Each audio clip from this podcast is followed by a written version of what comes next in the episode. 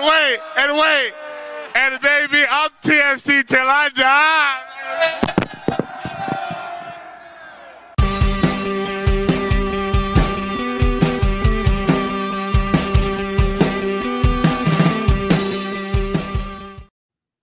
Hello and welcome back to another Toronto Till I Die, the Toronto FC fan show.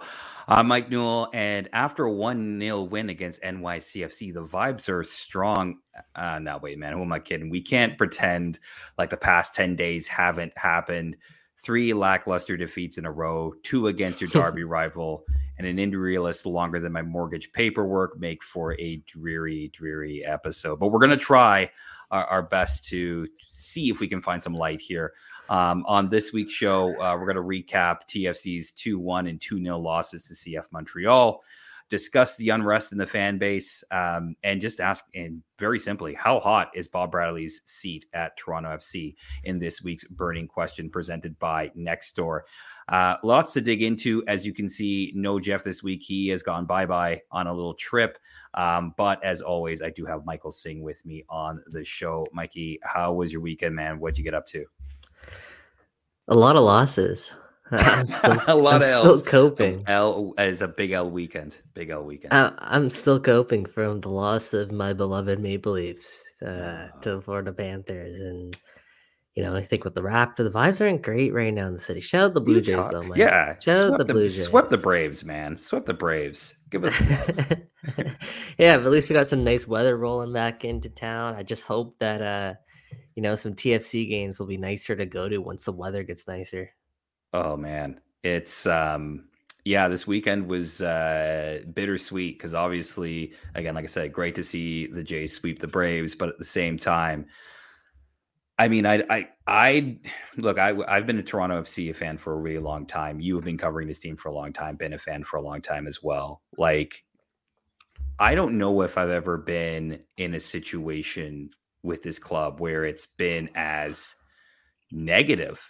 Do you know what I mean? Like, Ooh. uh, you know, like 2018 was negative, but I mean, you still had the glow of a championship and a run to a CONCACAF Champions League final. yeah, You know, even back in the in the dark days, like you kind of you knew that things were bad, but you also knew the team was bad. Like you just Yeah. you knew from the jump the team was probably going to be bad. I don't know if I've ever been in the fan base where it's been this like this I don't want to say universally negative, but no, it's it's it's a Yeah. full of toxicity right now. the TFC fan base. Um, before we get into that, yeah, yeah, yeah. positive thing I just thought about did for the first time this this weekend. Fired up the barbecue. Oh, what did you Fired up the Did a little barbecue steak, little steak action. weekend. Like burgers, we did some kebabs, we did uh what else did we do? Some some chicken on there, like not too heavy. Um it was for the Leaf game.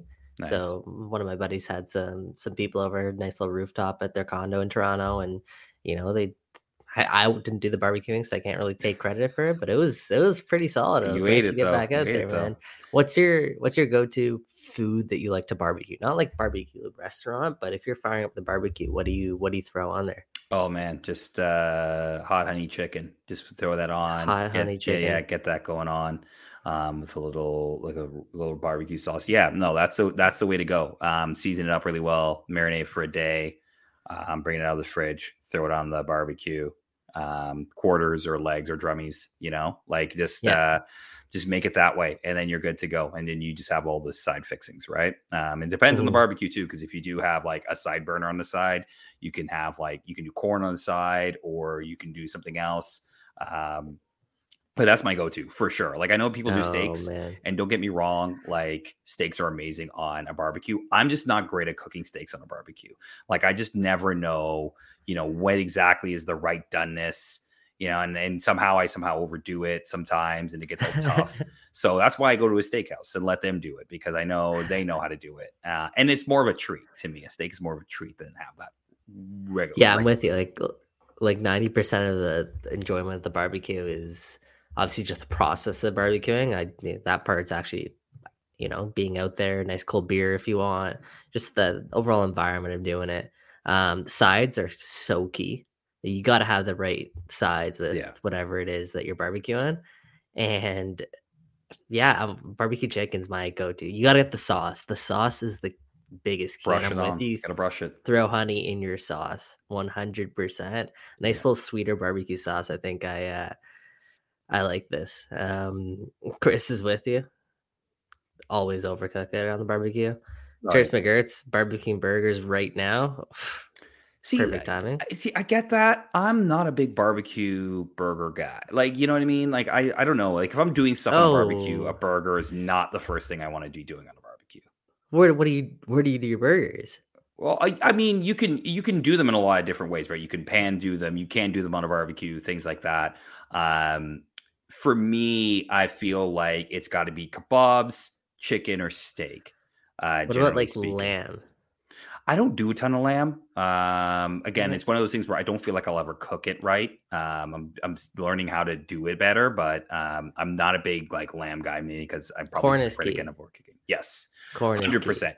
Uh, Give a barbecue if you don't have corn, something something's not right. Yeah. yeah, you got There to. was some corn on the barbecue for sure. 100%. Asparagus. I know my girlfriend loves throwing asparagus on the barbecue as well. Another one of the sides we usually do. But yeah, yeah. Now I'm getting hungry. Let's, let's go back talk about TFC. well, we did food corner again, and then got ourselves really hungry. So um, we will move ourselves into the football talk.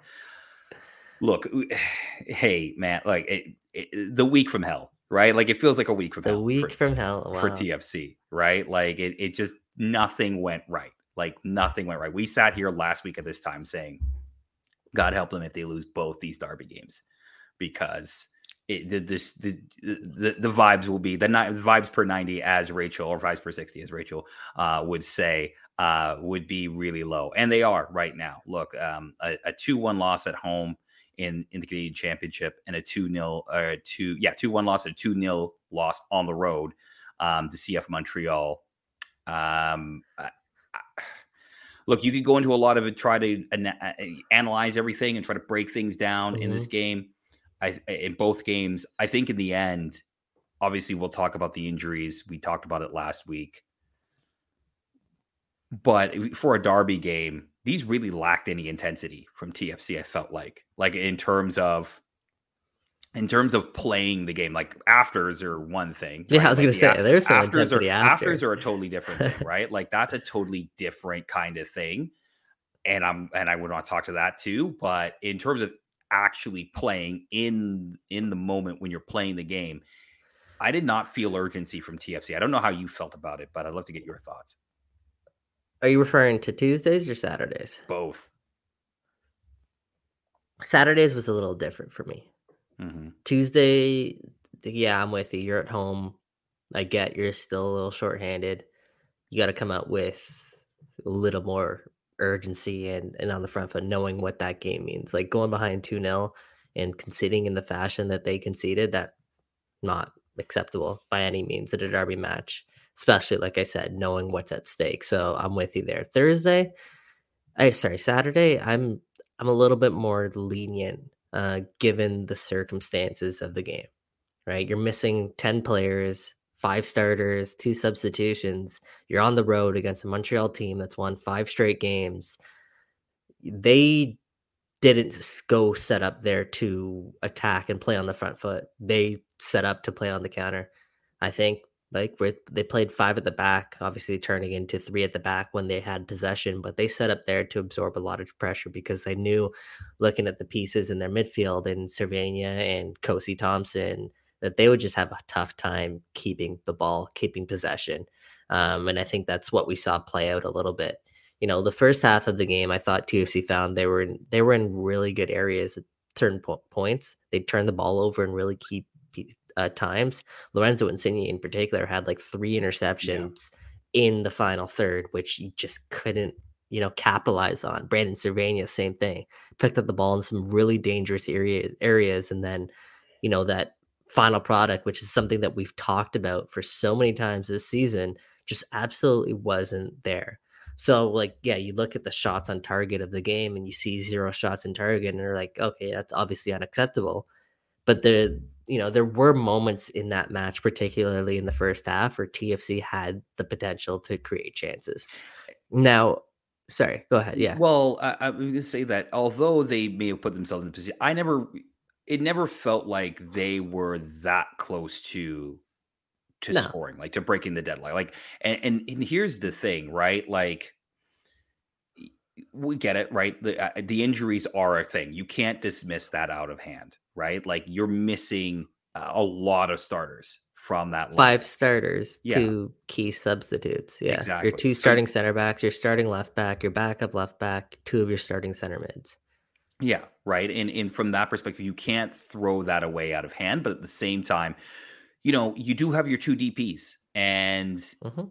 you can't rely on them to do everything. I understand that completely. But in those times, it's kind of why you get them, right? To to be able to make something out of nothing, to make a bit of magic. And I felt like both players, probably more Federico than Lorenzo, I think really struggled to be able to create that magic and create something. And I felt like there were times where it, you could see why sometimes Federico Bernardeschi doesn't quite work with the team. Um, and and you could kind of see the sort of where some of these problems come in in terms of trying to play with these wingers when you just don't have players around them that can connect and really do sort of and think on the same level that they do.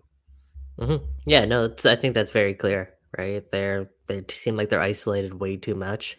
Um, Bernardeschi in particular, like I feel like his play has actually dropped off since Insigne's come back. One hundred percent. You know, because I, I feel like there was almost more of a an added pressure on him to be the guy without Insigne, and I felt like he wore that responsibility a little bit more. Whereas now, you know, he maybe he's looking for Insigne a little bit too much, or you know, he doesn't feel like he needs to be that you know driving force for this team moving forward. Or maybe you know, teams are also picking up on the fact that TFC just do a ton of their work down the right flank, and taking that away takes away a lot of what TFC do really well. So maybe it's just something that they're catching up on, and the team needs to reshuffle and be creative about, you know, how exactly they create chances moving forward. And it isn't just been a problem for this week. It's this we've had this exact same discussion throughout the course of this season. This team does not good at creating chances.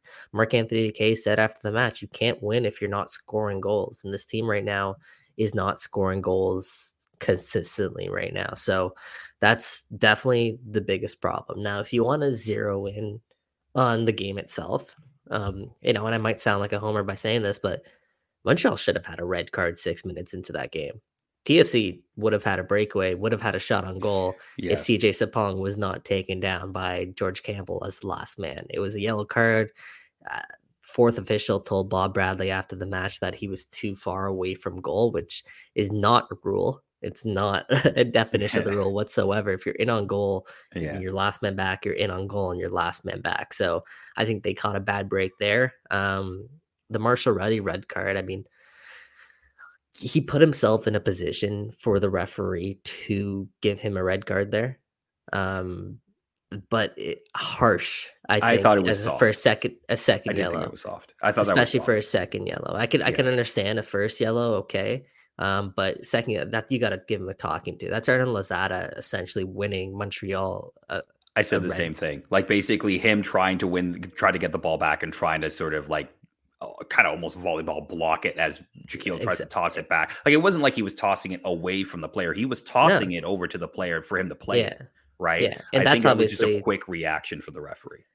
and that's obviously another bad break for for the team. Um, so like those two key calls in the game, um, the both don't go TFC's way. Sure, can they battle through it? Yeah, but you know they're also again they're missing ten players in the game. Like you're away on the road. You're like you're asking, you know, it is a, it is a tall task, and you know it's disappointing that they couldn't find a way to get over that.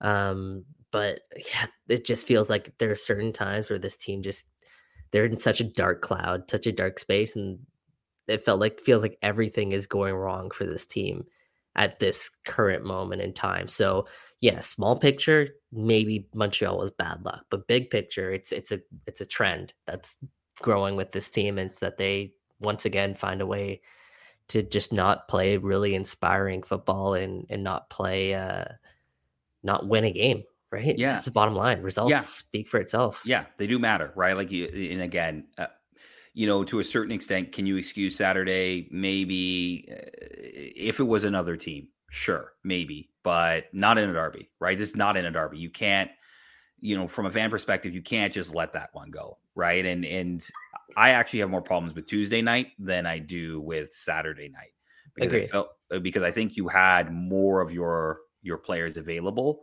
and I think from a from a eh, coming out and playing perspective in a derby in a cup match right? Like this isn't the regular season where you can say oh well there's another 20 games and we can just sort of try to figure it out still. No this is one game and you're in or you're out right? And this is your shot realistically is your shot to champions league right? You're not obviously winning the league. And most let's be real i don't think this team has much of a shot in leagues cup anyway. So you know this is your shot to try to get back to champions league. And Mhm. the the way to like, as you mentioned to concede the goals that they conceded to to just essentially fall asleep at the wheel in the first half and have a sort of sloppy start again um, in a derby match it, it makes me question how this team is prepared for matches right? Um, and i know you won't say it because that's not you know what you do but from a fan perspective i understand people who are now bradley out right? I, i'm i'm kind of a foot on the on the you know on the floor for the train right? Like it, and it's I don't know if this is totally. I mean, it's mostly Brad Bradley's fault. He brought the players in, but eh, it- you just gotta you gotta ask the question about like how this team is getting prepared for games because even when this team was healthy, healthy again, you know, you did go through a long stretch without Lorenzo Insigne, so it again, you you haven't really been fully healthy. But for the most part, this team is probably you know at the start of the season before we get into this little stretch, it was probably as healthy as it's probably ever going to be. Let's be real here, right? Like the way this team picks up injuries, um, whether you're a starter or a bench player, that stretch of games, you know, when you had Lorenzo out and really you were playing with everybody and Michael Bradley was still healthy, that was about as healthy as this team is going to get, I think. And they still weren't very inspiring and they still weren't, you know, it, it felt like it was a struggle to to play to impose the way they wanted to play in games. And i wonder now even if you can say all right these next stretch of games they may not go well there's a lot of injuries has the past now started to inform this present of where this team may have to go in order to get to where it wants to be? Yeah, that's a that's a good question, and like, I agree they weren't playing great football when most of their guys were back. Could argue Lorenzo was just getting back, and we really haven't seen what this team looks like fully healthy. But the question is, are you ever going to see what this team looks like? fully i know i, I don't think you will right? i don't think you will Yeah. So, like, Bob Bradley, for example, just looking at you know his job overall, um, job security, things like that. As you mentioned, Mike, looking ahead, they have the Red Bulls on Wednesday, and after that, you're traveling to Austin on the road, trying to pick up a road win. By the way, still trying to pick up a road win. I don't know. Remember the last time they picked up a win on the road? nashville it was nashville last season wasn't it Yeah, it might have been Nashville last season, a 4 3 win at Geodis. yeah Um, and then you got to play DC after that. You're how many guys are we realistically expecting TFC to get back? Maybe Sigurd Rosted, maybe Matt Hedges, not Jonathan Osorio, not Michael Bradley, obviously not Victor Vazquez. Who else am I missing? Cristian Gutierrez, probably not yet, although he played 45 minutes for the first time this season uh, for TFC2 over the weekend. yeah Um, Alonso Coello, you're not getting him back. It's not like there's uh, But it tells you the state of the team when you're like, we're relying on Lo- Alonso Coello to come back, right? Like, eh, you know what I mean? Like, I, I get it. yeah. He's, he's he's done amazing, right? I'm not. This is not a like a diss on him or anything like that, right? He's come in and done an amazing job. But that kind of tells you the state when we're thinking like, oh, Alonso Coello. If we don't have Alonso Coello, man, whew, right? Like, No, yeah, it wasn't it wasn't just Alonso that I was saying, No, I yeah, I I understand. It's not like Alonso Coello moves. I mean, he's he was doing really really well, but it's not like he completely moves the the needle in the midfield. Although seriously though, it's it's a really tough break losing Alonso Coello uh, for as long as he they're going to lose him for. Um, it's going to be it's probably going to be months they're going to Yeah. lose him for. And he had a really bright start to the season. He gives TFC uh, something in that midfield that they don't have, which is just someone who's just so smart on the ball. Michael Michael is is, is there. Alonso, I'd almost argue Alonso's you know the I want to say Spanish silk, but it's obviously a lot more than that. That doesn't really do it justice. But his way of seeing the game is is right up there with Michael. Uh, he's he's so strong on the ball. So it, it is it is a loss. Although yeah, you're right. You know when we're talking about Alonso Coello, it does speak to just how thin this t- team's depth really is, and the difference that you know one young player can make on this TFC squad, which is you know probably not where where the team wants to be. Um, but yeah, what I'm trying to say is it's not it's not going to get much easier for Toronto FC from in this next short stretch. So if you think the Bradley out calls are loud right now, uh, how is this next stretch going to go? Ne- next thing I want to say, and I'll add, is that listen, like, are you going to sack your coach and bring a new coach into this current state of Toronto FC? Is that really going to make a difference if you're missing 10 players? well, that's where I'm. are at. you are you setting uh, your next coach up for success at all? No. Yeah. Whenever you you sack a coach, you want to make sure that they're coming into a situation if you're going to do it this early in the season where you think there's still enough runway for, you know, the season to be turned around. You got to do it in a way that sets the next coach up for success. Doing it now does not set the next coach up for success. Now, as you mentioned, Mike, I, I will never call for someone to be sacked. I will never call for someone to lose their job. Um, and to be quite honest, com- completely transparent, I don't think Bob Bradley should be sacked. I don't think it's this is all on him whatsoever. I think there are bigger problems at play that go beyond Bob Bradley, you know? Um, but obviously right now, you know, we're in this this dark cloud and Bob Bradley saying his job right now is to, you know, ensure that his team can continue to believe that they're going to get through this difficult stretch, they're going to get bodies back and that there is a positive light at the end of all this. If you're Toronto FC right now, it's it's it is very tough to see that positive light. You have to have a really strong mentality within that dressing room.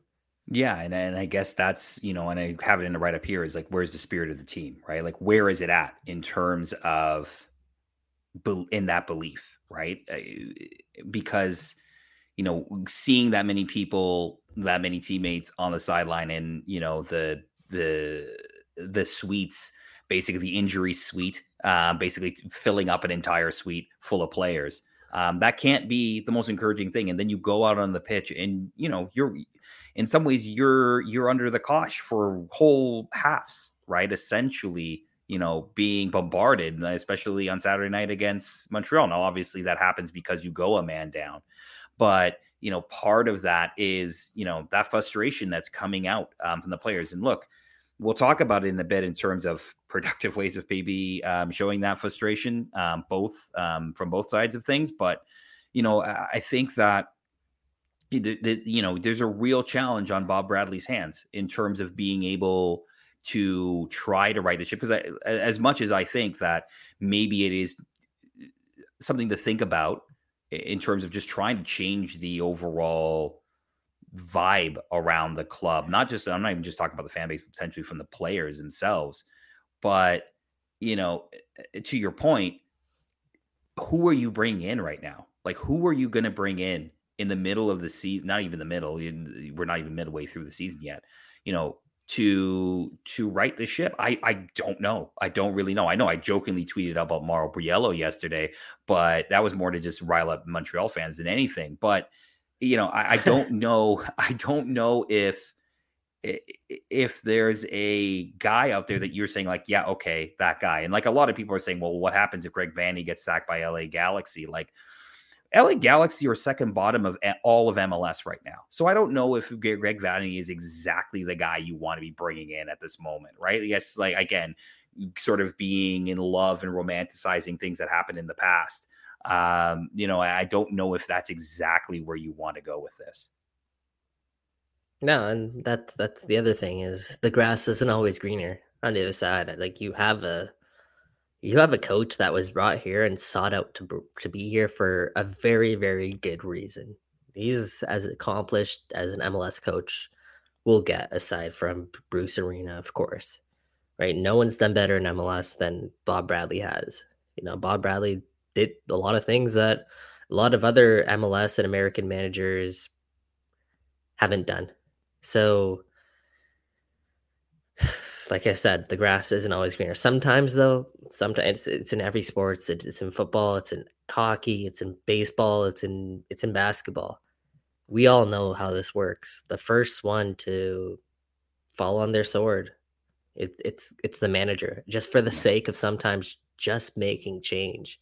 But Bob Bradley has such an impact on, and honestly behind the scenes like has done such a good job at just transforming the, the culture at the training ground when it comes to guys actually training guys actually showing up to training guys actually coming in with you know a good mentality like that part like when we talk about you know having that strong mentality to kind of get through this bob bradley's got brought in guys who who are capable of doing that. I don't know if there's anyone that's any professional that's actually capable of doing it. We'll see during this stretch. But he's brought in guys who at least are going to be the closest thing that are going to be up to that task. Now, again, we'll see exactly how that plays out because there's a lot of turbulence that they they have to deal with. Um, so yeah, the I don't know. The grass isn't always green. I saw our boy Javier Perez give a shout out to the Toronto Till I Die show. I saw him making his case to potentially come back. Hey Javier, you're yeah, always welcome up, on our show. By the way, show. Yeah, um, absolutely. If you want to come on and, and chat some TFC, but yeah, again, I don't know. Like it's it's so easy for fans to just call for the coach's head, but there's so much more that that goes into replacing a coach. For sure, and but I think the I think there is some validity from what fans are saying, right? Like sure. I, I, think I think there is a frustration generally in the way that this team goes out and plays games right now, right? Like it, it is not a uh, aesthetically pleasing brand of football to watch. And I think also from a, a again, I, I, keep saying this. I feel like I'm repeating it show after show, but there just there does not seem to be an identity with this team in terms of when they're stepping on the pitch and playing the game. Like I don't still don't really know what they're trying to accomplish each game. And part of it is part of what they're trying to accomplish, I guess, is look, you're going to give it to your DPs and you're going to see if they can make some magic and make things happen from time to time in a game. That's what you pay them to do. But I also feel like there are times where, you know, it doesn't feel like, or more, it's like a plan is in place they get punched in the mouth once and then it all falls apart and it, it it starts you start falling out of whatever that plan is. And i really noticed it in montreal where again like saturday first half was it was a half of football. I won't call it the greatest half of football in the world but they survived right? And in the second half you know they fell apart right? And and i get that again injuries i get it.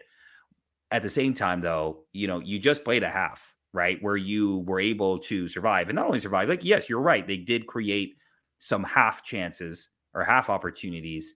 Um, you know, in that in that first half, they created chances to create chances. yes, yes. Which I mean, baby steps right now. It feels like, but um, you know, you you just it, just uh, right from the uh, kickoff of the second half, like they Montreal got their foot on the ball, and it was you, there was only one winner at that point, right? Like it never looked like TFC were ever going to get that ball back and, and really mm-hmm. create any trouble, really until Bernardeschi and Insigne came off, right? And and maybe Montreal took their foot off the gas a little bit.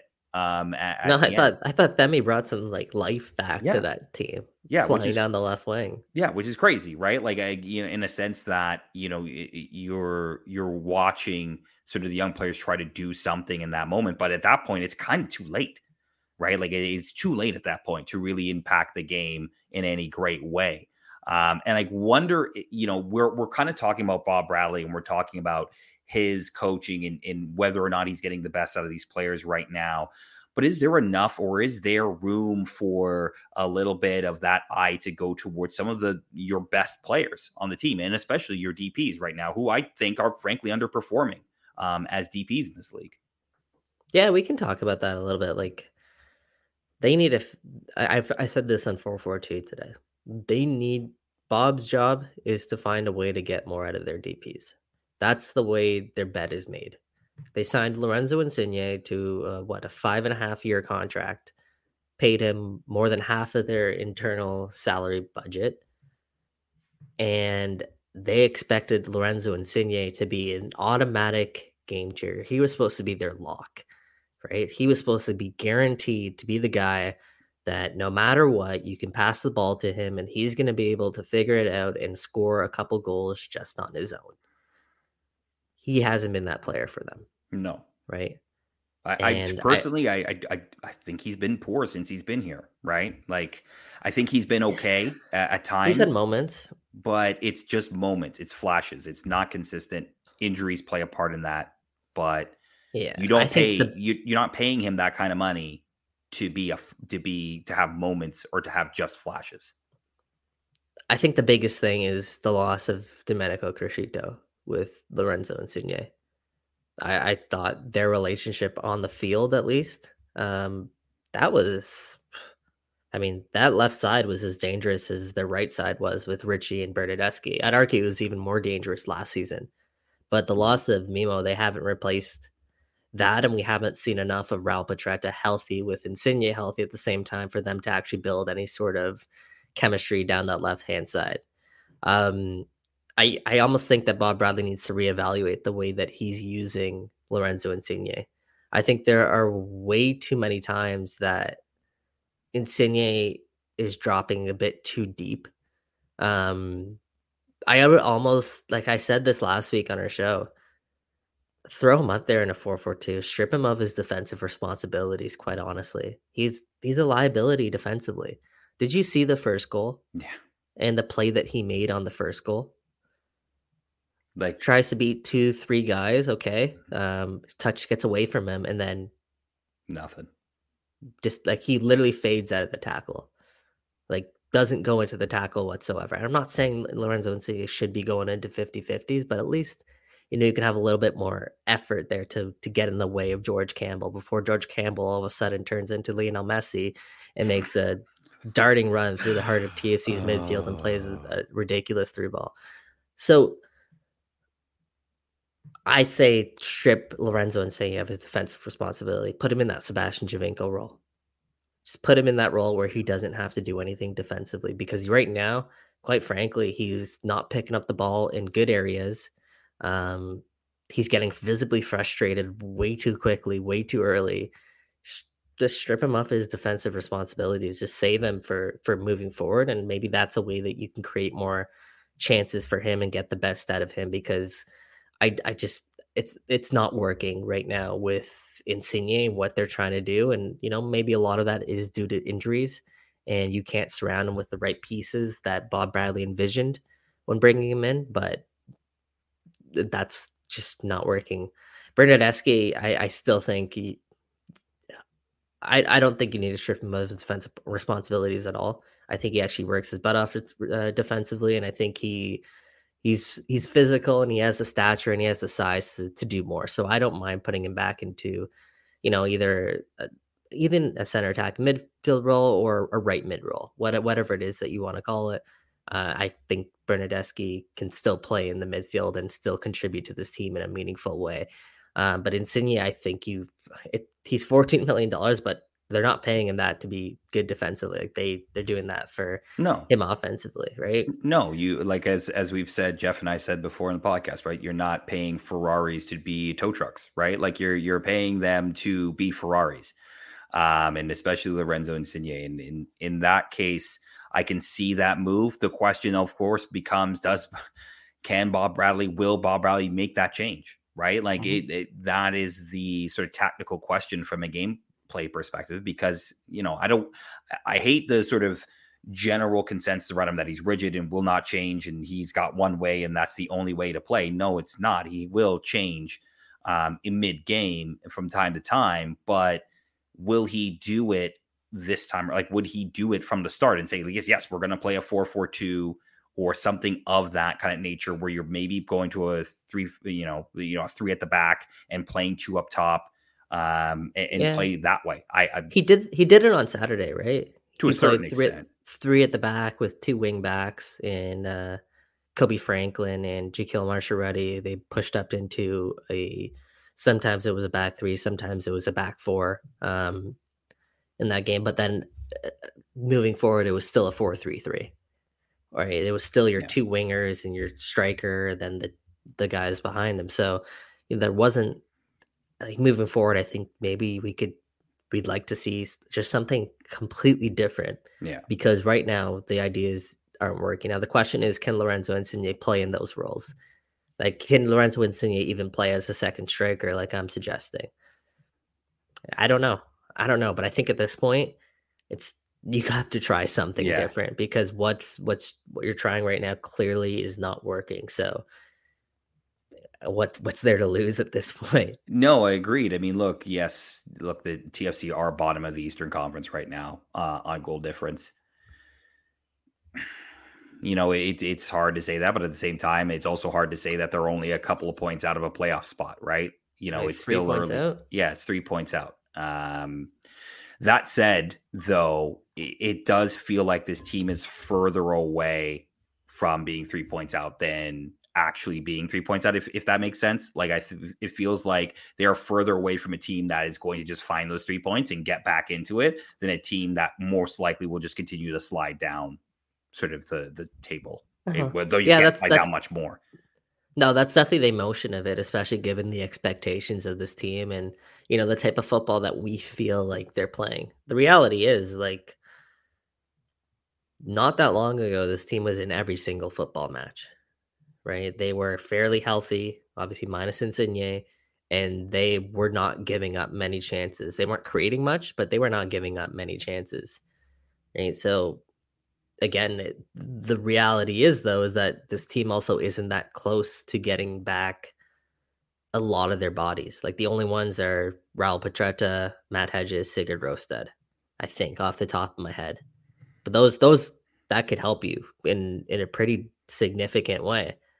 But again, you have to figure out what to do moving forward. That's we're going to keep coming back to that same point is how do you create more chances moving forward? That's going to be the biggest question for this team. And I, am interested to see Wednesday if Bob Bradley changes something up at all to to see if they can do that.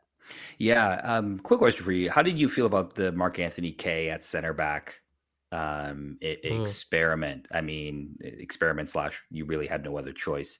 Um, either that yeah. or you play Anthony Kuric, who hadn't played a senior minute at all. Um, how did you feel about that? Like, how how do you think that went? I've I liked it a lot, to be completely honest with you. Um, I thought that that was one of the best performances that we've seen from Mark Anthony Kaye. Obviously, when you go down to 10 men, then it's just really tough. Like, what are you to do at that point? You're not a center back, but you're absorbing pressure the entire time. There are going to be lapses. Um, there was a few moments, but overall, like it seemed like it's it's ironic. Like he's playing next to Aimé Mabika and he's out of position, but it seemed like he was more so the leader and the main guy at the the back who was making some really key important clearances. Um, I thought, you know, having the field in front of him, I thought that made a pretty significant difference in terms of, you know, he gets a little bit more time on the ball. He's not under he's not as rushed. Um, and I yeah, I I I, like the fact that his ball playing skills was you could see that a little bit more um, benefit the team a little bit more uh, from that part of the field. And obviously, we the one thing we've always praised Mark Anthony Kaye for is just how how good of a tackler he is. Um, I think he leads Major League Soccer in tackles. Um, so he, I thought he did a good job, you know it was a tall task, but I thought he did a good job of like getting into some of those battles and not being you know not being shy of, of engaging the physical side of the game. So yeah, I, I didn't hate it at all. I think it is an option moving forward if you need to go back there.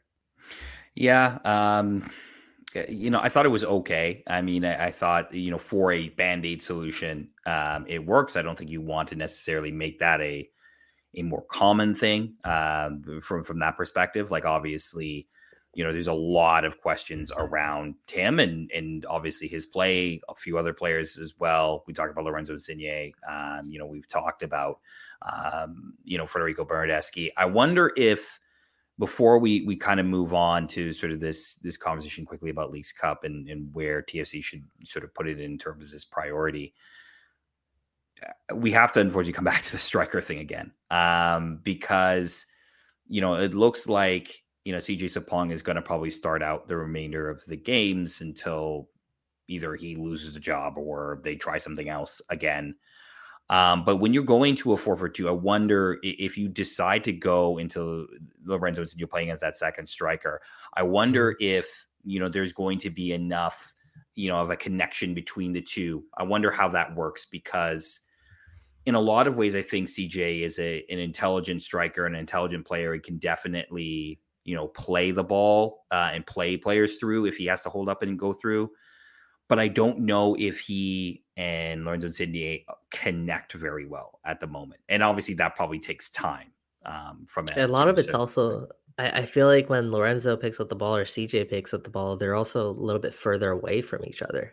Mm-hmm. So maybe playing them in that. Again, this is all hypothetical. They're right. probably going to come out with a 4 3 3 on Wednesday, but maybe playing them closer together helps with some of that that link up play. Ideally, like I'm thinking maybe I'm shouldn't be right for the. I'm just thinking like Seba Jozy vibes, where you know Seba can pick up the ball in really dangerous areas in the pitch, and he can potentially do his own thing and you know create magic of it, or he could find Jozy Altidore either at his feet or over the top, and the two of them could link up. Right. Obviously, that's asking a lot from CJ Sapong, but I think looking at you know, the roster, maybe maybe Dio can do a little bit better, but other than that, he's their best option up top. So it's just kind of making best of what what you have. But yeah, that striker position is going to be one to continue to talk about throughout the course of the season because at the end of the day, they're just going to be measured by by goals, and right now, it's it's not coming for for CJ. Yeah, for sure. And and, and lastly, um, to get off this hell week, uh, um, Leagues Cup is uh, raging around the corner. It's coming fairly soon. Um, how much stock do you think TFC should be putting into this? Right, like look, the, the it, it's going to happen. Um, it's going to be sort of a lot of games in the run up to that, and then you're kind of in this competition. Given where they're at right now, again, not that far out of a playoff spot, unbelievably. Um, should TFC put a lot of stock into this competition at all? Uh, should it sort of be thinking about this as a way to get in the Champions League, or is it kind of like a look? We'll play these three games maybe you use it to continue to build fitness maybe you use it as an opportunity to continue to build understanding amongst the team and you see where the cards lie yeah i think they're going to try and win out every competition that they're going to be in this season i think they're going to tr- obviously try and get back in the league and prioritize that and they're going to try and uh and win Leagues Cup. I, I, I do believe it. Obviously, it's their only way to get to the Concacaf Champions League, unless they go on a run and win MLS Cup. But yeah, I don't know if I see that happening right now with this current contract of this TFC team. So yeah, I think they're going to try and win out every competition. Just to put it straight up, will they do it? I mean, that's a different question, but yeah, they're they're definitely gonna gonna try and do that. I think. Yeah. I I get that. I mean, I, I, I, to me, I think there you still have a ramp way to try to to make something out of the season, try to get into the playoffs, and and you know at that point the MLS playoffs are a crapshoot in a lot of different ways. Yeah. Right, like it's it's very much you get in and you just catch a heater, you you get a ref on a bad day or a good day, um, and you're all of a sudden it's 2019 again and you're somehow in a cup final you probably shouldn't be in right? Like it just it's one of those things where you know i i think the priority should still be on the season um and, and leagues cup is great and everything like actually i don't think it's that great to be perfectly honest but whatever um but you know to me it's kind of like look if you kind of catch lightning in a bottle sure if not i wouldn't necessarily sweat it about Leagues Cup, right? Like it's not the thing that's going to make me think like, oh well, you know, this is going to either make or break your season. Desperately. Yeah, no, no, definitely. I mean, it also just depends on where TFC are in the year in the standings when Leagues Cup rolls around. Like yeah. Leagues Cup could be seen as like one of those like ticket tournaments where if you're out of the league, if you're out of contention in the league, essentially, then you want to throw all your eggs into the Leagues Cup basket because that might be the only trophy that you can win that year and yeah, you can talk about uh, what that actually means, but it is still, like I said, qualification to the CONCACAF Champions League. So I think we're going to have to reevaluate this when it's closer to. But right now, just speaking, I, th- I think they're going to go for both, to be completely honest. And why not? You get a whole month off in the season to do it, right? It's not like TFC I mean, right now they obviously need a month off, but I don't think they're going to need a month off in August. I hope not, because if they they will, then it's not a good conversation to no to have. no. This conversation gets even drearier uh, than the than the current one. But um, all right, uh, let's talk about it. Um, look, uh, I won't go into all of the specifics of, of the incidents on Tuesday night. Um, I think a lot has been said about it. A lot has been uh, written about it in terms of what happened both in the stands and, and after the game with Mark Anthony Kaye. I guess, you know, is the, uh, as I said off the top, I, I haven't really felt this type of this level of frustration with this club, maybe ever, right? And we're talking about teams that started 0 and 9. Um, we're talking about teams that were historically bad in this league. Um, but I've never felt the type of frustration that there is in the fan base right now. Just just just from my personal view lens of of knowing a lot of supporters and and and sort of seeing a lot of the the discourse, not even just on Twitter, just talking to people, right? Is the level of frustration warranted at the moment? And I'm asking you from your perspective as a journalist, as, as uh, covering this team and seeing sort of both sides, both from the fan side and from the club's perspective as well. Yeah, yeah, I think so. There's a lot of reason for fans to be frustrated. Look at the results. The results speak for themselves, but not not just the results, the the product on the field right now. It's not a team that I think fans can easily get behind. Like again, I, I know it sounds like I'm picking on Lorenzo Insigne, but he's the focal point of this team. He's the 14 million dollar man. He he makes enough money to get picked on. he hasn't done media yet this year. He hasn't spoken to media once this year. So not only are you not getting the reaping the the benefits of having Lorenzo Insigne on the field right now because he's not really living up to the standard, you're not really getting too much of the benefits of having him off the field either because he isn't talking to anybody right now. So I'm sure that will come soon. I'm sure that uh, Insigne he apparently knows that he has to do media, and he said he will be doing media, but we just haven't seen it yet. And it's May 15th, May 16th. Like I don't know. That's that's a that's a strange one to me. Um, so I, yeah, when we talk about the connection that you know fans have to their players the old TFC, and when I say old TFC, obviously I'm referring to 2017 TFC. Mike, you can say this better than anybody. The relationship was incredibly special that the players had with the fans in particular. Obviously, the relationship that Jozy Altidore had with the fans, I, I think, you know, I'm, I'm looking at that from afar, but it seemed like that was pretty special. Like there wasn't, there wasn't many more people that were more like than Jozy Altidore during his prime here in Toronto. Obviously, the way it ended, uh, not a great ending, but during his prime here, that guy was that guy was special to Toronto FC uh, for a lot of different reasons. Justin Morrow, another guy, incredibly beloved, right? Um, you ha- he can go through the list. Drew Moor, another guy, incredibly beloved by the fan base. Uh, Jonathan Osorio still here. obviously Yeah, incredibly Michael loved. Bradley's still Vic- here. Yeah, Michael. Bradley, Victor Vazquez still kind of here. I say kind of because he's back in Spain.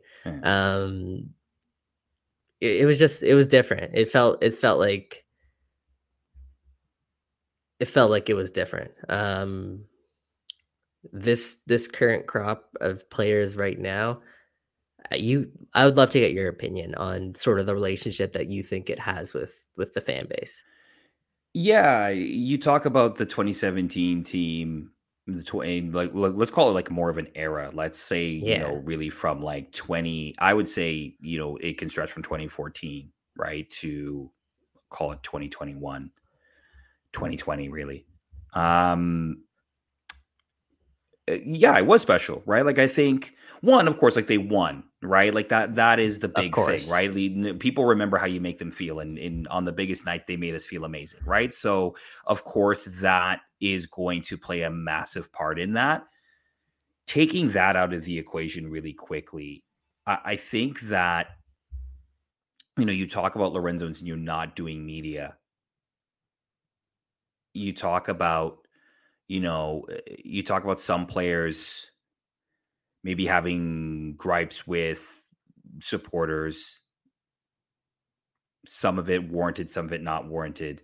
Look, the incident with the megaphone, I get both sides of it.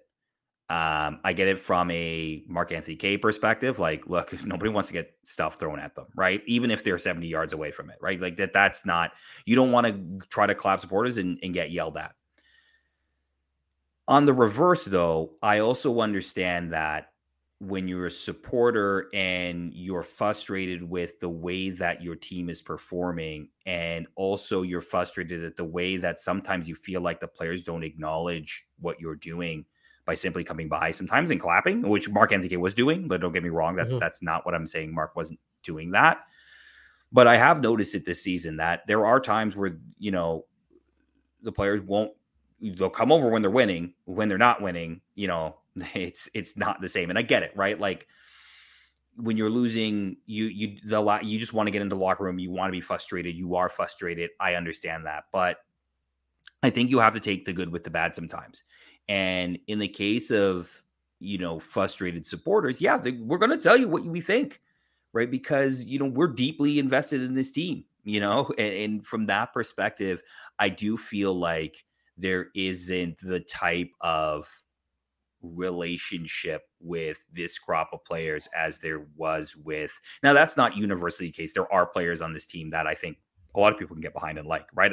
As i said in my mm-hmm. twitter post on the weekend right? Like these are all good people right? Like i'm not saying they're not good Yeah. people. They are they are they're for the most part very good people. But from a connecting with a player fan base perspective i just don't feel there is much of a connection there right? And and that Well, sorry go ahead. Part of that part of that i think mike is just it speaks to just the turnover that's happened at the club as well right? It takes years it takes moments it takes special occasions to build relationships with supporters. You mentioned that 2017 team and everything that you know the team had gone through up to that point and that point as well. I mean that's those types of moments obviously build special relationships but it does speak to just how you know, first guy, it's not like it just uh, came to my head. First guy, Sigurd Rosted. How is he going to, you know, really understand what it means to build a special relationship with the Toronto FC fan base? It's a guy from from Norway who, you know, didn't really know much about Toronto before arriving here a couple months ago, still trying to settle into the city, and now he's with a team that isn't doing very well. Like, how do you go about building that special relationship. It, it takes it takes a a special person, which I'm not saying Sigurd Rosted isn't, but like it takes like a you know a special extra mile sort of acknowledgement to go out of the way to try and build that relationship with your supporters. But maybe it just takes time. I don't know. I don't know. Yeah, look, I, I- think that Eh, eh, you know, and, and when I say this, I'm not actually necessarily talking about some of the new guys, right? Like, of course, those new guys, it's going to take them time, but you know, eh, I, I think there is, I think some of that feeling is actually more dedicated to some of the players that have been here a little bit longer, or some of the players that um, are here, right? And look, Mark Anthony Kaye is the one in the spotlight because the incident happened with him, right? And he's come out and spoken about it, and I think mm-hmm. I think he realizes that there were things he could have done better in that moment. Um, you know, I think from a fan perspective, there are things that as fans we could have done better in the moment. um, you know, yeah, maybe you know. don't throw a megaphone onto well, the field. no, no, right? Don't no. But I understand again. I understand the, the, the the sort of frustration if if if the dialogue is happening the way I understand it. It stood. It happened. Right yeah, you get it, right? If you're you feel like you're putting your your heart and soul into something and it's not being reciprocated sometimes, yeah, you now I'm not advocating you throw megaphones or anything like that, but I get the sort of frustration and the the the feeling that your your efforts are being not are taken for granted. Maybe that's the way to to put it. Um, and, and, that's sort of again, that's kind of the way you sometimes build a relationship with your fan base. It's not necessarily you need to go out and hug them all the time, and you got to be their best mates and go out to pub nights and all that kind of stuff, right? Like that, that is above and beyond, right? It, you know, some of the guys in 2017 didn't do any of that, right? But uh, I think there is that sort of disconnect, I think, right now with the team, and part of that is that turnover. Agreed, but I also do think a part of it is that uh, you get a feeling like hmm, sometimes you guys don't want to talk, right? Like they don't want to talk to you, and and and that's fine, right? Like I don't need again, like I said, they don't have to be best friends with everybody. That's not the point. Um, but there does feel like there's this sort of standoff, and, and sometimes it comes from Bob Bradley too, right? Like that part of that is Bob Bradley and his relationship with the media and his relationship with supporters sometimes, right? Um, or lack thereof. So, and again, you will know Bob in in that capacity capacity better than I ever will, right? Um, so maybe you can speak to that. But I feel like also there is this sort of disconnect from the manager as well. And I think in especially in this town where GMs and managers probably get more attention sometimes than players do at times in terms of the things that they do and decisions that they make. Um, that I feel like that's important. Yeah, I, I think Bob is always been really respectful um, in terms of you know taking the time to speak to media. He does what he has to do every week. Like he's obviously required to speak on match day minus one or two. Um, he does that. He sits and answers essentially every question uh, that people are willing to ask at that point, and then you know talks post game, faces media every time.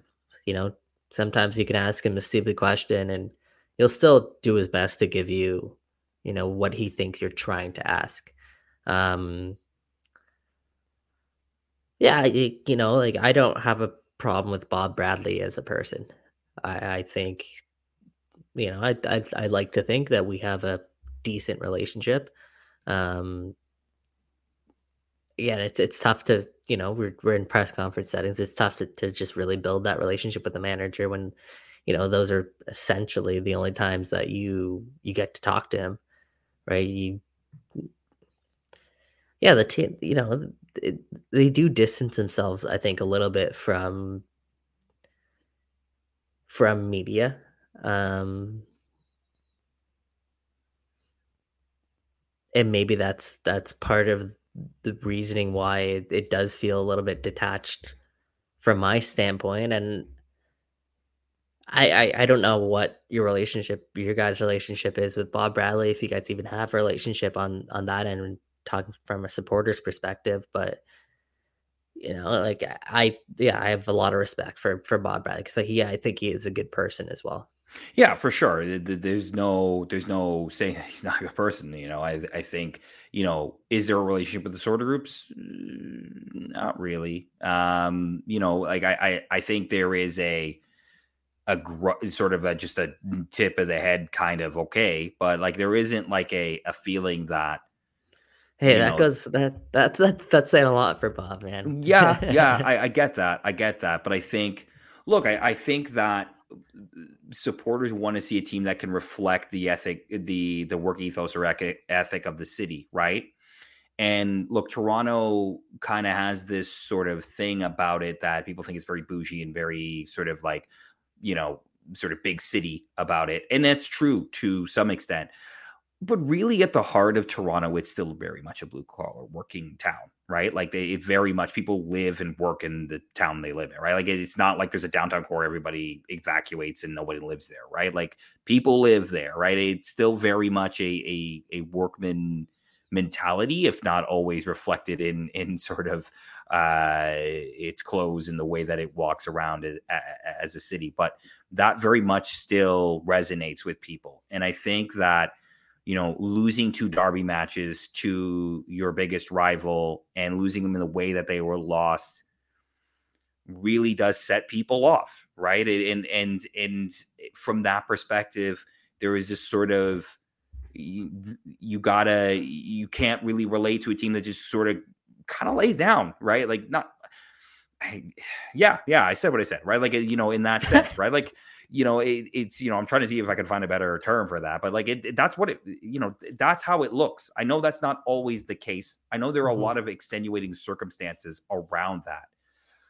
But at the end of the day, fans care about results and they care about beating their rivals and and losing those two matches the way that they were lost. I think in a lot of ways set people off um, in sort of the Bradley out hashtag Bradley out tra- tailspin that a lot of people are in right now.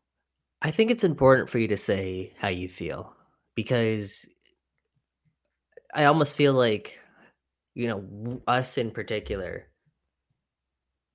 we we do at times try to really understand and go above and beyond than maybe most people in our position do to try and understand how they're feeling and understanding their circumstances and all of that but I think for you and like I think it's very important for you to say what you feel because maybe that is some of the perspective that they need to hear um, to understand why there is so much frustration, right? And maybe it not might it might not be fair because of everything that they know yeah. and everything that's happening behind the scenes, but at the end of the day, like ninety nine percent of fans are judging based on what they see within the ninety minutes of the game right? No, they they don't get to hear about anything else that happens beyond it. And I get as a professional athlete, that's probably not fair, but that's the reality of of professional sports. So I think it is important for you to to to say like like what you just said because I think you're speaking for again the majority of Toronto FC fans in that case. And you know what? Like we've talked about this, it does look like this team doesn't have a lot of people that cover a lot of ground very quickly.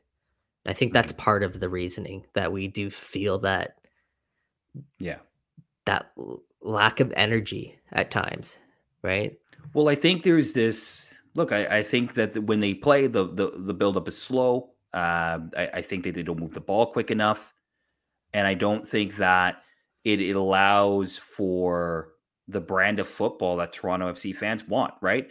You know, it, it, Jeff said it last week. He kind of made of the way he said it that we tasted the mountaintop.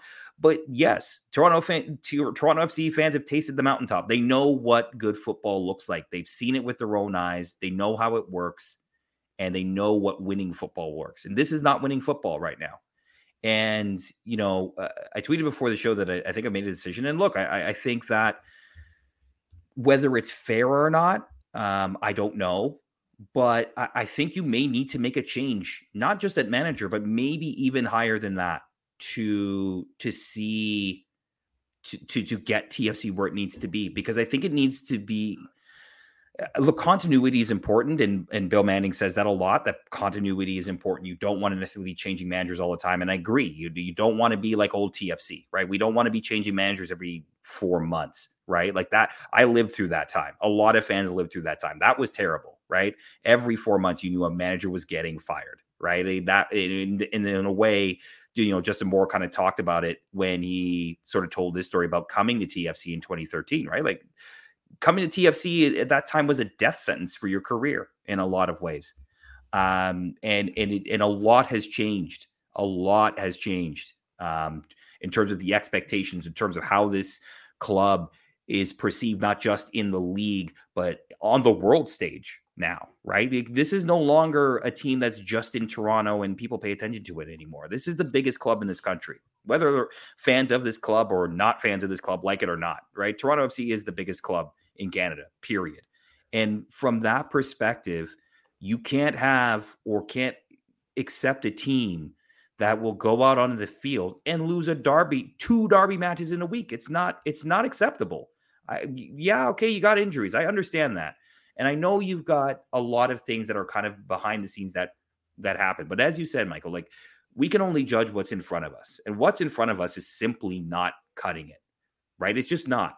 And you know, I, am not advocating for somebody to get fired necessarily, but you know, those that are that are out there, and there are a lot. There are a lot of people right now that want the manager, gone, right? Like let's let's we're gonna get into it in the burning question in a second, but there are a lot of people that want the manager gone, and and not all of it, as you mentioned, is necessarily on him, but he is the manager and he is the sporting director. And in the end of the day, those signings, the majority of those signings come across his desk right? There are other people in play in those signings. We we know that as well.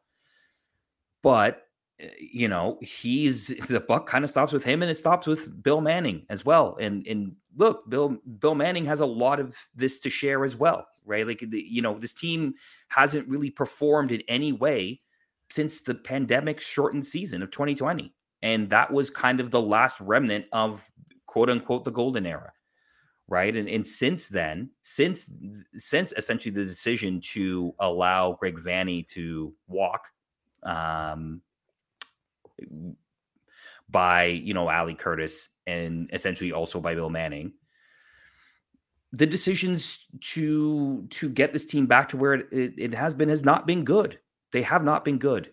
Um, hey, we um always had Club Leon.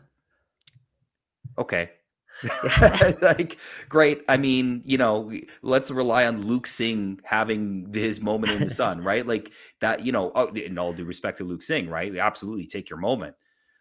But that is not the big club sustained su- success mantra that fans were asked to buy into, right? That's what was that was what we bought into. That was the ethos the the mentality of what this club was supposed to be. We were supposed to be challenging for every trophy on every front every season, right? Yeah. And that is not happening. And if that's not happening, a reassessment on how things are working at this club maybe needs to be done.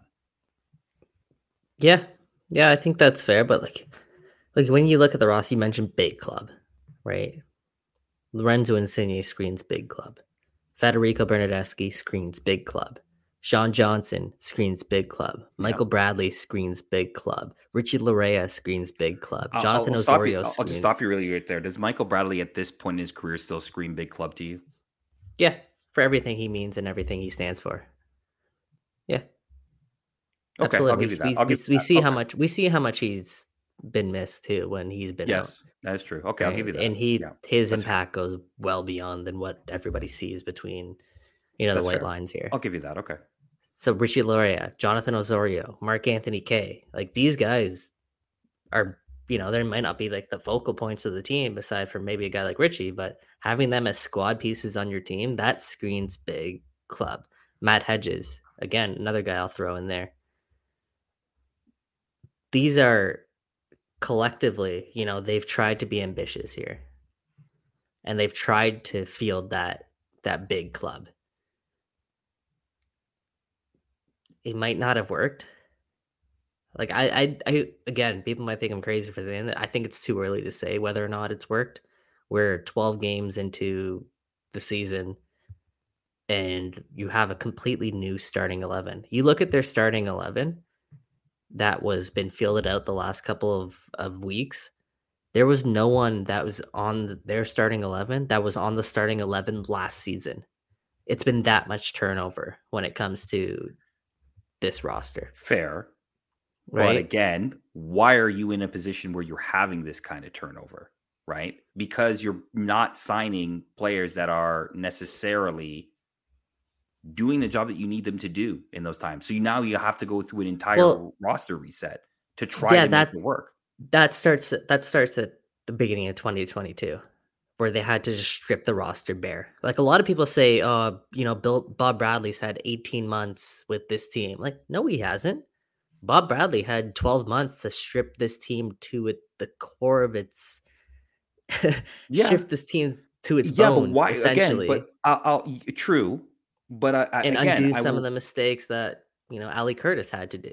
But to again, yes, absolutely, right. But again, who's making the decision at the top to bring so you're in talking about Bill Manning, yeah, right? Like, Well- I and look again, it, it's it, look, I I- think that again, I, I really hesitate in in in saying these kind of things just be, simply because I know there are people behind these, right? There are people Right. behind these this, when you're saying these things, right? You're not just throwing them out to throw them out, right?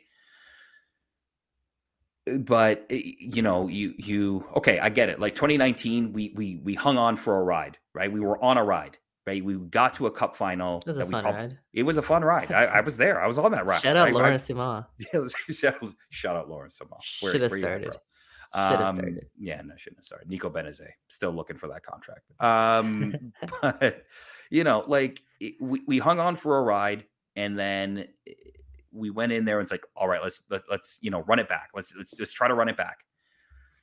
And in many ways, look, that team probably should have been stripped down before 2019, right? That 2018 was probably the year where you're like, okay, let's start to rebuild, let's start to reset a little bit, you know. Mhm. Um, and it didn't happen. And yes, we got to a cup final. So it's hard for me to then come back and complain. 100%, right? I went to that Yeah. cup final. We lost, but it was still a great time. 2020 was still really great. 2020 was Obviously, still it was really a great. pandemic season, so you put an asterisk over it. But yeah, it was still really great. gr- You know, they they Yeah. were, you know, um, getting blown out in Subaru Park realistically away from winning another shield, right? Yeah, 100. Um, percent Yeah, right. Uh, and and then the wheels fall off, right? Like kind of the wheels fall off in in terms of one, the the squad was aging. I understand that.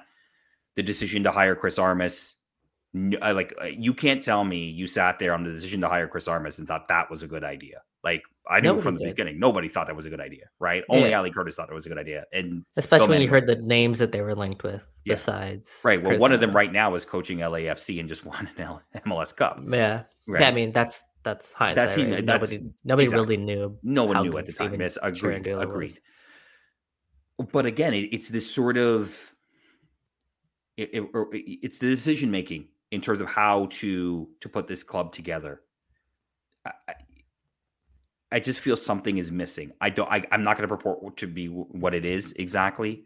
No, I don't think you're you're wrong to say that. When you look at, especially getting the right people to do the job, I I, like- I think ninety eight percent of Toronto FC fans would have agreed that Bob Bradley was a very exciting hire for this team. I advocated And for he it. was- I was on the show advocating He- for it. he was the right hire for this team. Yeah. Mm, regardless of what you might think, now, like he was the right hire for this team. You weren't going to get someone that was better than No, than Bob Bradley for not this that team. time. No. right? So you, I can't really harp on him for that, but the DPS they've missed out on a lot. And Eh at the end of the day, like You DPS, can't miss out on that- DPs in this league. that's Bill Manning. Bill Manning is in charge of of getting your DPS because there's also a commercial aspect to it as well, right? Obviously, other people get to you know talk it out, but at the end of the day, that's Bill Manning's decision. And Lorenzo Insigne, which is going to be, I again, I think a lot of TFC's future is going to rest on how good Lorenzo Insigne is, because, like I said, they tied him up to a really expensive contract, and people are saying, "Oh, just you know, sell Lorenzo Insigne." Yeah, it's not that easy. Does he want to Yeah. be sold? Does he want to walk away from sixty million dollars, seventy-five million dollars, whatever? I it is? wouldn't. Why, why would I? No, there there's a reason he came here in the first place, right? Yeah. So it's gonna come down to whether or not Bob Bradley or someone else is able to get the best out of Lorenzo Insigne. That's what this team's success is going to rest on these next couple of years. And you know, I, I think I do get the sense that Bob Bradley is likely going to be the guy that falls on the sword before Bill Manning does, if it does get to that point but then you have to you, you have to guess that there's no one else in front of him protecting him as a shield right, if he decides to if he decides to get rid of bob bradley there's no one else protecting him at that point and it's Mm, you know like a lot of people do get on manning um very easily but and i know tim leiweke was the predecessor and he set the ground for a lot of it But TFC weren't successful before Bill Manning arrived. They weren't. No, no, they flat out true. weren't. We had our best years with Bill Manning as president. He's done it for a couple of organizations now, right? He is a good, he's a dang good executive, and people might not agree with that, but he he really is. Um, so it sucks that it's gone to this point, but when you get certain decisions wrong and key decisions, then that's that's what, just what happens. It does get to this point. Yeah, look, and and I agree, right? Like if you have to fire Bob Bradley, that's two permanent managers and an interim that you've really gotten to select, right? Like Javier Perez, right? Like in terms of a selection, okay, that's an interim position that's a bit different. But essentially, that's that's two managers, full time managers that you've uh, okayed, if not hired. Maybe you let Ali Curtis do do do Chris Armas. That's two you've okayed and now had to fire in the span of three and a half seasons. Um, that's not good, right? And you've had to you signed a young DP in Soteldo. You then had to you guessed wrong on him in a lot of different ways, um, and had to sell him for another DP who only lasted less than six months. And then you had to, now that was different. That's a family matter. Like, understand that. But then you, you, you know, you go in, you get a crop of young players, they play, you trade some of them that could have been valuable to your overall squad depth. You then sign two big name DPs. And look, everybody was excited when Lorenzo Insigne got signed, but I also remember tweeting out that I could also see this not working at all. And I'm not really ready to say it's completely a failure yet, but it does feel like this isn't quite working from a from a non-field perspective. This could all change, of course, right? Like he could get a heater. Things they they maybe they bring in that four four two system. Maybe he plays as a striker underneath the main striker, and it all and he it clicks and it works. But it doesn't feel that way right now. Like I said, this team feels a lot further away from being three points out of a playoff spot than maybe any team in the league right now. Right. In terms of just the way that they play, the way that they look. Obviously, the injuries, again, we've talked about that a lot, and that is a factor. But it does just feel like right now, this club isn't, it, it's kind of feel like it's spinning its wheels a little bit.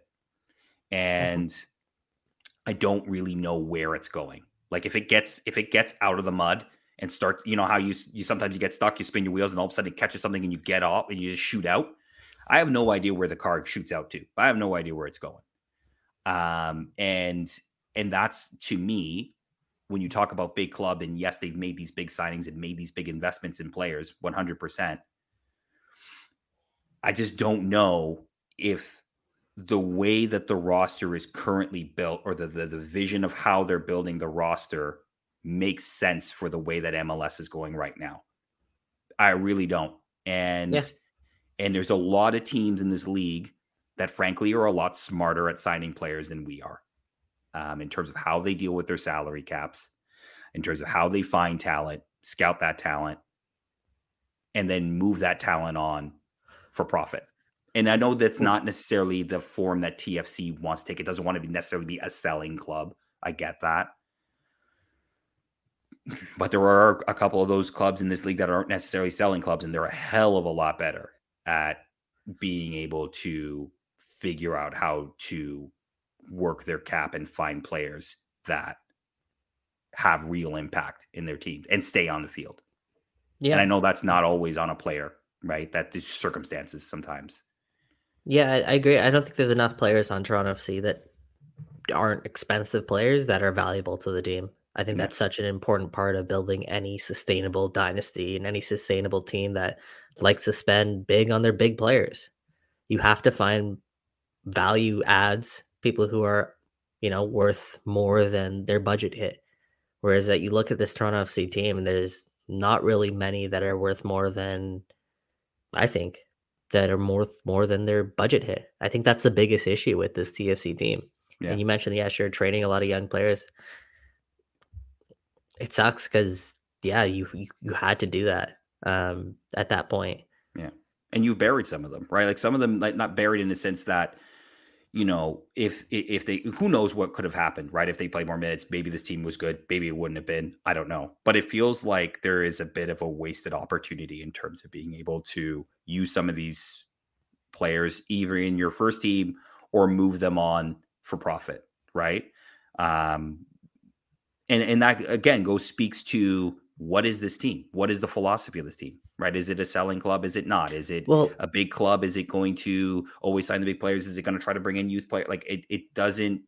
There doesn't seem to be a consistent. they're they're a win like- now club is what they are. They're trying to be at least, and Mhm. clearly that's not the case. The, what the last thing on this, just crazy, crazy to think, and this is true for Bob Bradley, and it's going to be true for the next side that comes in. TFC, yes, they're the most expensive team in Major League Soccer, but they're also a team that has to play Moneyball Yeah. in a more more of a way than a lot of teams in Major League Soccer. Well, their expenses. Their expenses are in U.S. and money in Canadian, right? Like, well, not just that. It's it's the fact that they spent most of their budget on Lorenzo Insigne, and they're pinching every penny to get the and trying to squeeze the most out of the roster when they're at the budget, not only an MLS budget, but they're also at the budget for them internally, which is why you're not seeing any U22 initiative players being signed, which is why you're not seeing a third DP being signed because they spent all their money on Lorenzo Insigne. And when you're not getting enough out of Lorenzo Insigne, when you make that risk and you take that gamble and you put all your eggs into the basket of Lorenzo Insigne and you're not getting enough out of him, whether it's Insigne's fault, whether it's the team's fault, then it's not going to work here. So, like I said, you need to get more out of Insigne. Whether or not that's possible in Major League Soccer, I don't know. I I don't know if you can actually surround Lorenzo Insigne with the skilled players that we know that he has to be surrounded by. I don't know if you can fit that under a budget in a cap in Major League Soccer. We we honestly don't know. And yeah, you know, it was kind of a curveball too. I got I have to add that in. It just it was kind of a curveball. I wrote about this this week. It was a cur- you can probably check it out. I could probably say it more eloquently there on my piece, so mhm. feel free to check that out. But the plan was never to just sign the two DPs, right? They were going to sign three DPs. But when ownership comes in and, you know, cuts your budget a little bit because you have not lived up to the expectations and you haven't been able to sell some of those young players that we're talking about, Mike, for the amount that maybe they thought they were going to get from th those players, Yeah. then ownership decides to cut your budget. And now TFC has to, you know, kind of audible and change pathways into exactly how they're going to go, go about building their team. That's what we saw last offseason. That's why we don't have three DPs right now. And that's why TFC are in the situation that they are. and it goes back to my point, right? Decision making at the top. Um, and I'll leave it at that. Uh, so uh, we'll we'll bring in the burning question presented by Nextdoor. Uh, Mike, we have that fancy little uh, hit into that. So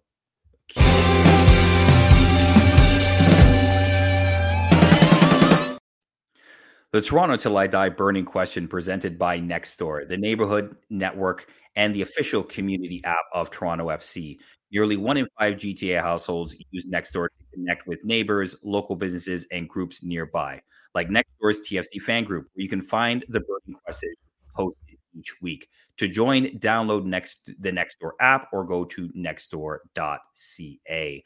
Uh, we posted the burning question in the TFC fan group yesterday, got some great responses um, in there, very much reflective of sort of what a lot of people are thinking right now.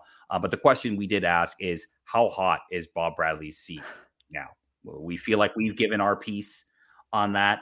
You guys thinking? So I'll read a couple of comments first from the TFC fan group in, in Nextdoor. Corey just writes in said, "I would like, I'd first like to see a healthy team on the field. However, his seat is currently getting hot, and I'm unsure we will get the chance to see that." And I think we talked a bit about that in terms of will we ever see this team really fully fit, right? Like I, I don't know if we'll ever get a, a situation where we really see every piece humming all at the same time. Um, and then Adam comes in and says, hot. But if I were TFC management, I would keep him on until the end of the season and reevaluate from there. Right now, the group needs stability, and there hasn't been enough of that in the past couple of seasons. And look, I think we talked about that as well, right? Like there's this sort of balance of, you know, do you do you kind of blow it up um, and and do that, or do you try to keep some level of stability in in the way that the club runs?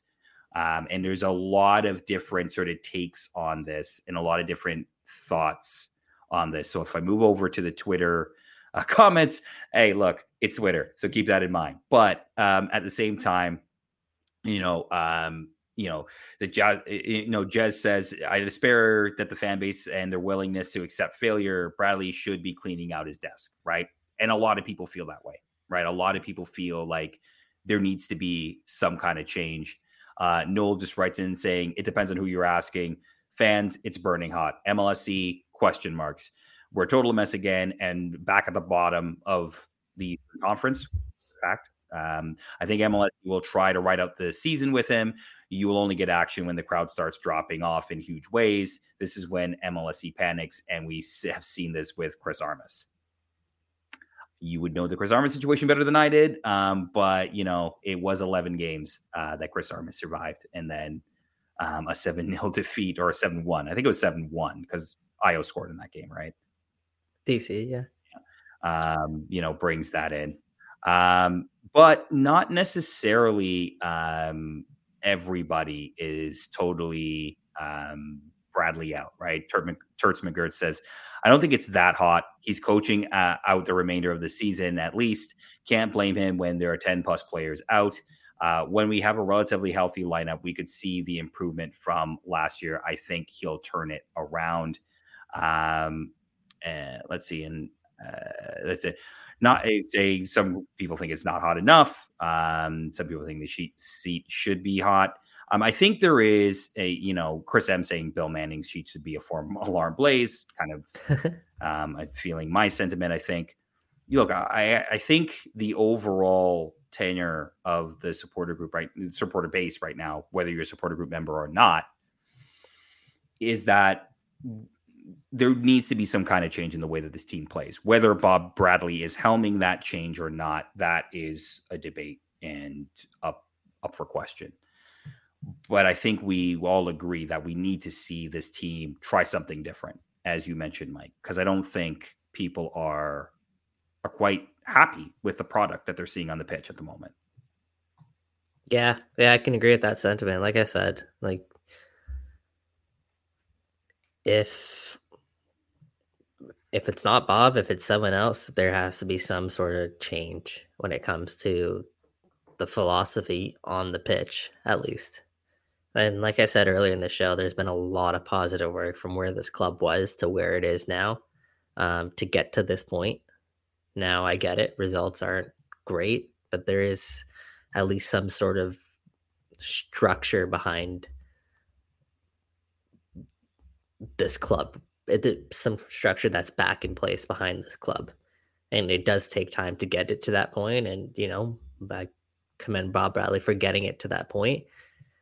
Now you have to find a way to change something and fix something quick because, as people have, have wrote in and people have mentioned, the seat's hot.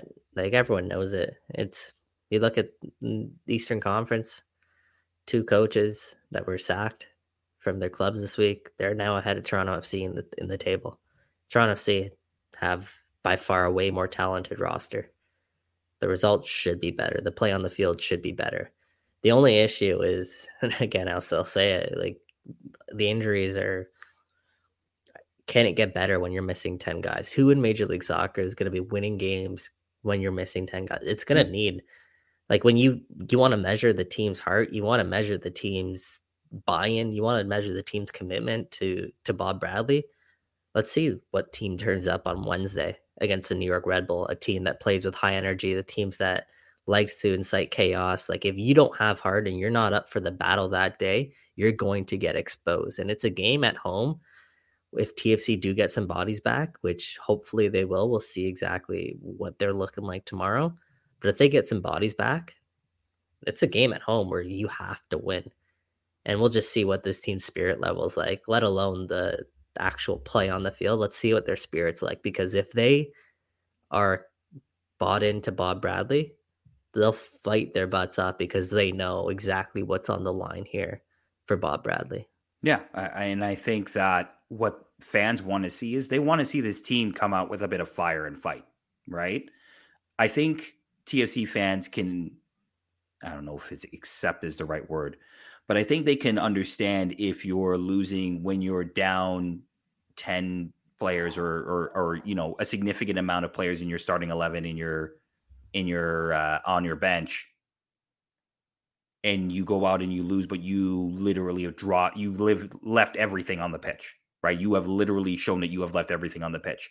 I think people can, they won't love it, right? They're not going to love a loss, but they can kind of, all right, they can give you a, they can give you, you know, some slack there. I think part of the issue is that a lot of people can kind of, kind of look at the body language and see like, man, are, is there some is there some fire here? Is is is are, are people really pissed off? I'm not talking about like fake tough guy fighting at the end of a, a match, right? Like that that's not what we're I'm talking about, right? It's not necessarily challenging supporters to go out in the parking lot and fight afterwards. That's not what I'm talking about. That's some fake guy stuff, right? Like uh, it, it's on the pitch. Are you are you committed? Are you committed to the game plan? Are you committed to getting those three points? If you are, the, the, the fans will back you, it, it, even if sometimes the results aren't the best. It's when fans feel like there isn't that fire and you're getting those kind of results. That's when they'll get on your back. Yeah, but you know who you know who sets the tone for that? It's who? Lorenzo Insigne and yeah. Federico Bernardeschi, right? Those guys.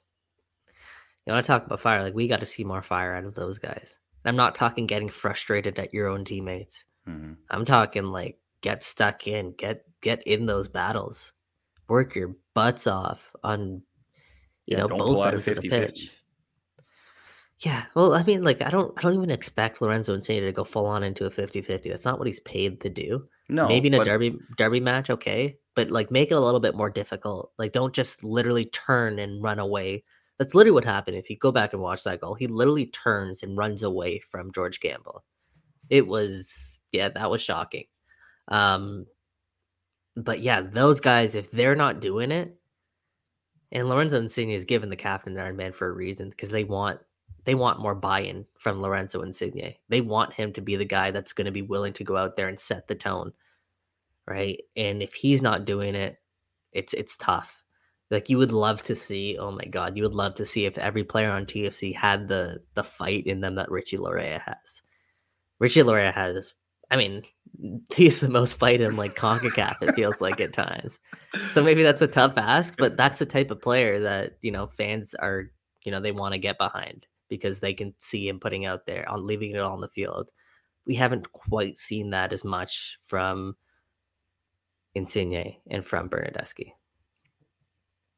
fair enough. And I think that's that is a way to leave off the show.